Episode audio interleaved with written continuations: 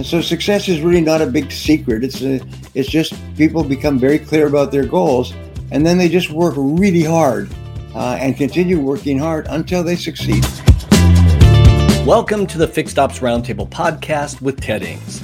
I'm Gene Girdley, and I produce and direct the Fixed Ops Roundtable virtual events.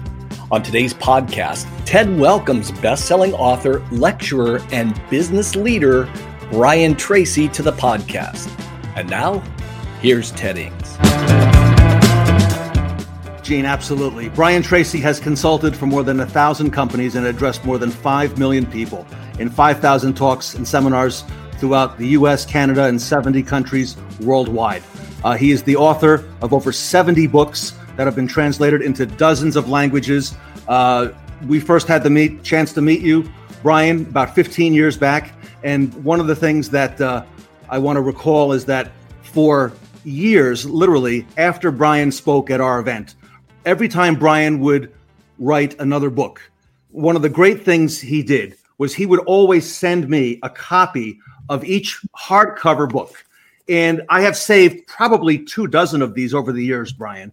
And what a great marketing that Brian did personally, because inside every book, he would inscribe to me not just a word or two, but he would go to great lengths to uh, to to write to me, and uh, I would receive these periodically for a long time. And my my favorite one, Brian, is this one here, "The Power of Charm," that you wrote some years ago. And in the book, uh, you wrote and inscribed this. You said, "Ted, you are a real charmer." So, um, Brian, welcome to the Fixed Ops Roundtable. Welcome back. Well, thank you. It's a pleasure to be with you. I uh, have so much respect for you and for the people in your circle because they're all hard workers. I, uh, I, I think that there's nothing more important for success than to be prepared to work hard, hard, hard for a long time. And you guys have always had that. You never expect anything for, for easy or anything for nothing. It's always you're willing to pay the price for success. And you'll make a thousand mistakes along the way, but you just keep going forward. You just keep plowing forward, and uh, and eventually you break through. And so success is really not a big secret. It's a it's just people become very clear about their goals, and then they just work really hard uh, and continue working hard until they succeed. And that's what you've always done, Ted. So when you called me recently and asked me if I could uh, appear on this show, uh, I said uh, yes uh, instantly no um, no questions asked. So thank you for having me. Again, Brian, a, great honor. Thank you so much. Our our audience today is uh, uh, automotive dealership dealer principals, owners, managers uh, who've, like everyone, have just come out of this and are still continuing to go through this COVID nineteen crisis. So I thought it appropriate if you could uh, share some some words of, of wisdom and uh, and what to expect because we're we're on the road back. We've just started definitely. Well, you you you may or may not know, or, may or may not remember, but uh, when I was coming up in my uh, 30s, I had the opportunity to bring the Suzuki um, motor vehicles into Canada for the first time. And uh, my company, the, the big boss that I worked for, was worth about $800 million, and he had more than 200 companies. And I was his kind of uh, uh, mentee, if you like. And he asked me, they, the Suzuki people came to him and said, "Would you be interested in distributing our vehicles in uh, in Canada?" And uh, he said, "Well, I'll ask my uh, mentee Brian." And he gave it to me, and I had crossed the Sahara Desert in a Land Rover um, many years before, in my early in, in my twenties, and so I knew a lot about four wheel drive vehicles, and uh, I'd always had sort of a, a warm feeling toward them. So I did some research. I went out and I looked at sales and I looked at sales figures and I came back and I said, yes, there's a market for a, a less expensive, high quality uh, four wheel drive vehicle. And they said, good. And he said, then I'll take on the distributorship and I will turn it over to you. And so I set up 64 dealerships in all of Western Canada and sold tens of millions of dollars worth of vehicles. I set up uh, distributorships actually what I did was I appointed existing distributors to take the vehicles and handle them. But then I also set up parts departments and advertising and promotion. And uh, went out and visited the dealerships, and I worked closely with the uh, owners of the dealership. So I'm really uh, familiar. Well, I'm a, a, little bit familiar with the, the business of, of selling vehicles. One of the things we have to realize today is, um, and they say that the four most important words in the English language um, are the words, this too shall pass. This too shall pass. And so we're going through a slow period now, and there's nothing that you can do about it uh, except not to make mistakes. And this too shall pass, and it will pass fairly soon. Uh, more and more, we're, we're coming to realize that there's some things you can do something about and some things you can't. One of the things that I learned in success is never get upset about something you can't change. Never become upset or angry or blame people over something you can't change. Almost all unhappiness in life comes from people who are unhappy about something that happened in the past and that they cannot change. And what your job is to do is to focus on the future. Is where are we now? Where are we likely to be in a week, a month, two months, three months from now? And there's lots and lots of things that we in business have been resolving to do, but we just didn't have enough time. We were just so busy with doing so many things. But when we did have enough time, then by gum, we were going to do that. Well, now you've got enough time. So now it's time to read that book, uh, reorganize, uh, rewrite the brochure, and so on. The most important thing uh, that I've learned in business is that in business, um, our key, key to our success is to serve others. Is our job is to serve others. There's a direct one-to-one relationship. It's one of my favorite ratios is between how well you serve other people and how much money that you earn. And so now you have a chance to serve others. So how can you do it? What is it that people want and need right now? Get out of yourself and start stop being preoccupied with your problems and look at them and what are their problems. And some things that you can do. Um, what I do is if I can't charge for my services, I give them away. As uh, people maybe need uh, uh, a, a, special seminar, maybe they need a Zoom seminar to help them to use uh, your vehicles uh, better. Maybe there is something that you can offer them uh, that will um, benefit them in some way. Human beings, Ted, I, I, studied economics for mm, almost 40 years. And I began with reading free market economics, which was pioneered by what they called the Austrian school. And the Austrian school uh, started in Vienna, um, spear pointed by a man named um, uh, Ludwig von Mises. And one of the things that he said is that every human action is an attempt to improve your life in some way. Is that if you cannot see that an improvement will take place, you do not act at all. And a simple thing is you sit on a tack. Well, you jump up. Why do you jump up? To improve your life, to remove the pain, and so on.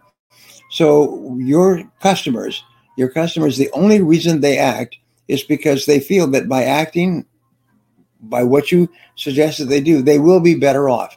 So how can you make people better off? This is the essence of successful business is how can you give people something that will improve the quality of their lives. So in life, we don't sell products or services and people don't buy products or services.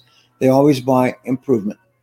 So your job is to say, how could we improve the life and work uh, business of our customers today? How can we help them today? What could we do uh, that we are uniquely situated to do that will make a difference in their lives? And very often, um, eh, what will happen is uh, something that, that doesn't make you any money, at least temporarily. But the biggest and most important part of business is trust, is that people like you and they trust you. And therefore, they may not be able to take advantage of buying your products today, but the more they like and trust you, the more open they are to uh, buying from you in the future. And the most successful people in business um, are people who have built up and maintained high levels of trust throughout their career. And so whenever whenever I see uh, any kind of movie that shows crooked business people doing well, it just aggravates me because it's not possible for crooked business people to do well in the long term. Is they may do well in the short term, but the most successful people are people who people like and trust because of months and years of reputation. So you have to, coming back to the principle of service, how can you serve your existing customers or your potential customers? What can you do for them? What can you give them that will help them to improve their life in some way? And since you have time today and you, so your staff has time, then um, invest your time and say, well, we're going to have online programs to help you to get more out of the vehicles that you have. And, and you may even have seminars on how to buy a vehicle, uh, a new vehicle, and what you can, what you think about. If you're buying a car for the first time or for the 10th time, what are the most important things that you need to consider to make sure that this is a good decision? In other words, the people who are listening to us today are the cream of the crop um, in the automotive industry. These are not uh, starters, these starting starting people. These are people with years and years of experience, and all you need to do is you need to go into this mine of information and knowledge and experience, and say, what can we do to to to make our customers happy? You know, Aristotle. I, you get me in a roll here, but Aristotle um, was uh, the greatest philosopher in human history. They said that that after Aristotle, for the next 2,000 years, all philosophy was merely a commentary on Aristotle. And Aristotle came up with some insights that were really quite phenomenal. And one of them was that uh, the major driving force in human life is the desire to be happy. Everything that we do in life is to be happy in some way, uh, to be happier than we were before. And by the way, let me do a, a quick aside. I've written 86 books. And uh, so I'm always thinking, what will my next book be? I've, and I've come up with my next book this last uh, week. Uh, I have two books to complete and one book, uh, brand new book. And and one of the things I'm thinking of writing about, and I'm going to call it the ER factor, the ER factor, you know, like, like, uh, like emergency response or whatever. The ER factor says that everybody in life acts because of ER. They want to be happy er. They want to be rich er. They want things to be easy er. They want uh, things to be faster, better, cheaper, and so on. And as a business person, your success is totally determined by the er that you can give to your clients. And you have to ask yourself, what is it that my customers want? What, what improvement do they want that they will buy from me or that I am uniquely uh, situated to offer? And here's an interesting discovery, Ted. I just discovered it recently after decades is that human beings will buy a product or service, and 100% of the reason they buy is to be better off than before, improvement. And there are many things that our friends can uh, offer uh, that in the cars, trucks, vehicles that we offer that will create an error. It'll be faster, better, cheaper, more uh, uh, attractive, and so on. It's always the comparative.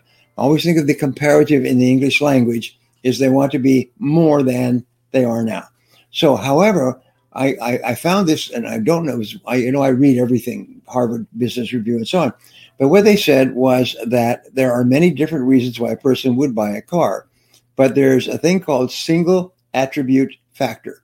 The single attribute factor says that people will buy a car for a single reason. That is the one reason that's more important than any other. The others are important. I mean, they want to be sure to get good service and and and, and proper attention and um, and everything. But there's always one thing that is the uh, nickel dropper. It's the one thing that causes people to buy. So here's something I tell my salespeople: um, if you want to increase your sales dramatically, what you're going to have to do is you're going to have to find out why it is that people buy your product or service in the first place. And 80%, that 80 20 rule works. If you had uh, 100 customers and you ask them why they bought your product from you, uh, 80 of them will say the same reason. So there may be 10 or 15 reasons why a people person would buy a new car from you, uh, but there's always one. And out of uh, 10, it'll be eight customers will probably say the same answer. 180 customers. The 80 20 rule is not always perfect, but uh, you don't bet against it. So, so what, what can you do today if you uh, own a business? Well, what you do is you go back and you do a market research program amongst your past customers. And they can be your past customers. You can be new car buyers, used car buyers, service uh, buyers. Um, what are the different services, products, and services that you offer? And call back and just have your salespeople do this. Have your secretaries, your staff, they have time on their hands. Is call them up and say, We're doing uh, a market research study uh, here, and we just wanted to call you and tell you that we really appreciate your buying from us. And um, we wanted to know you, you know, you could have bought from many other companies uh, in the market today, but you choose to buy from us.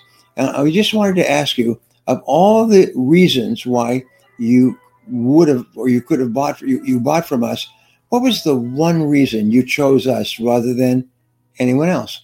What was the one reason? And then you just go dead silent. And most customers have never been asked this question, so they're forced to think about it. And so you just be perfectly silent and wait and let them think and turn it over in their mind. And they'll say, Well, yeah, you're right. Uh, yeah.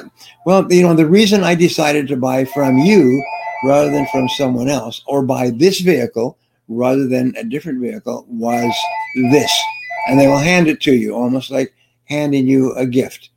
And if you ask 10 customers this question, eight out of the 10 will give you the same reason.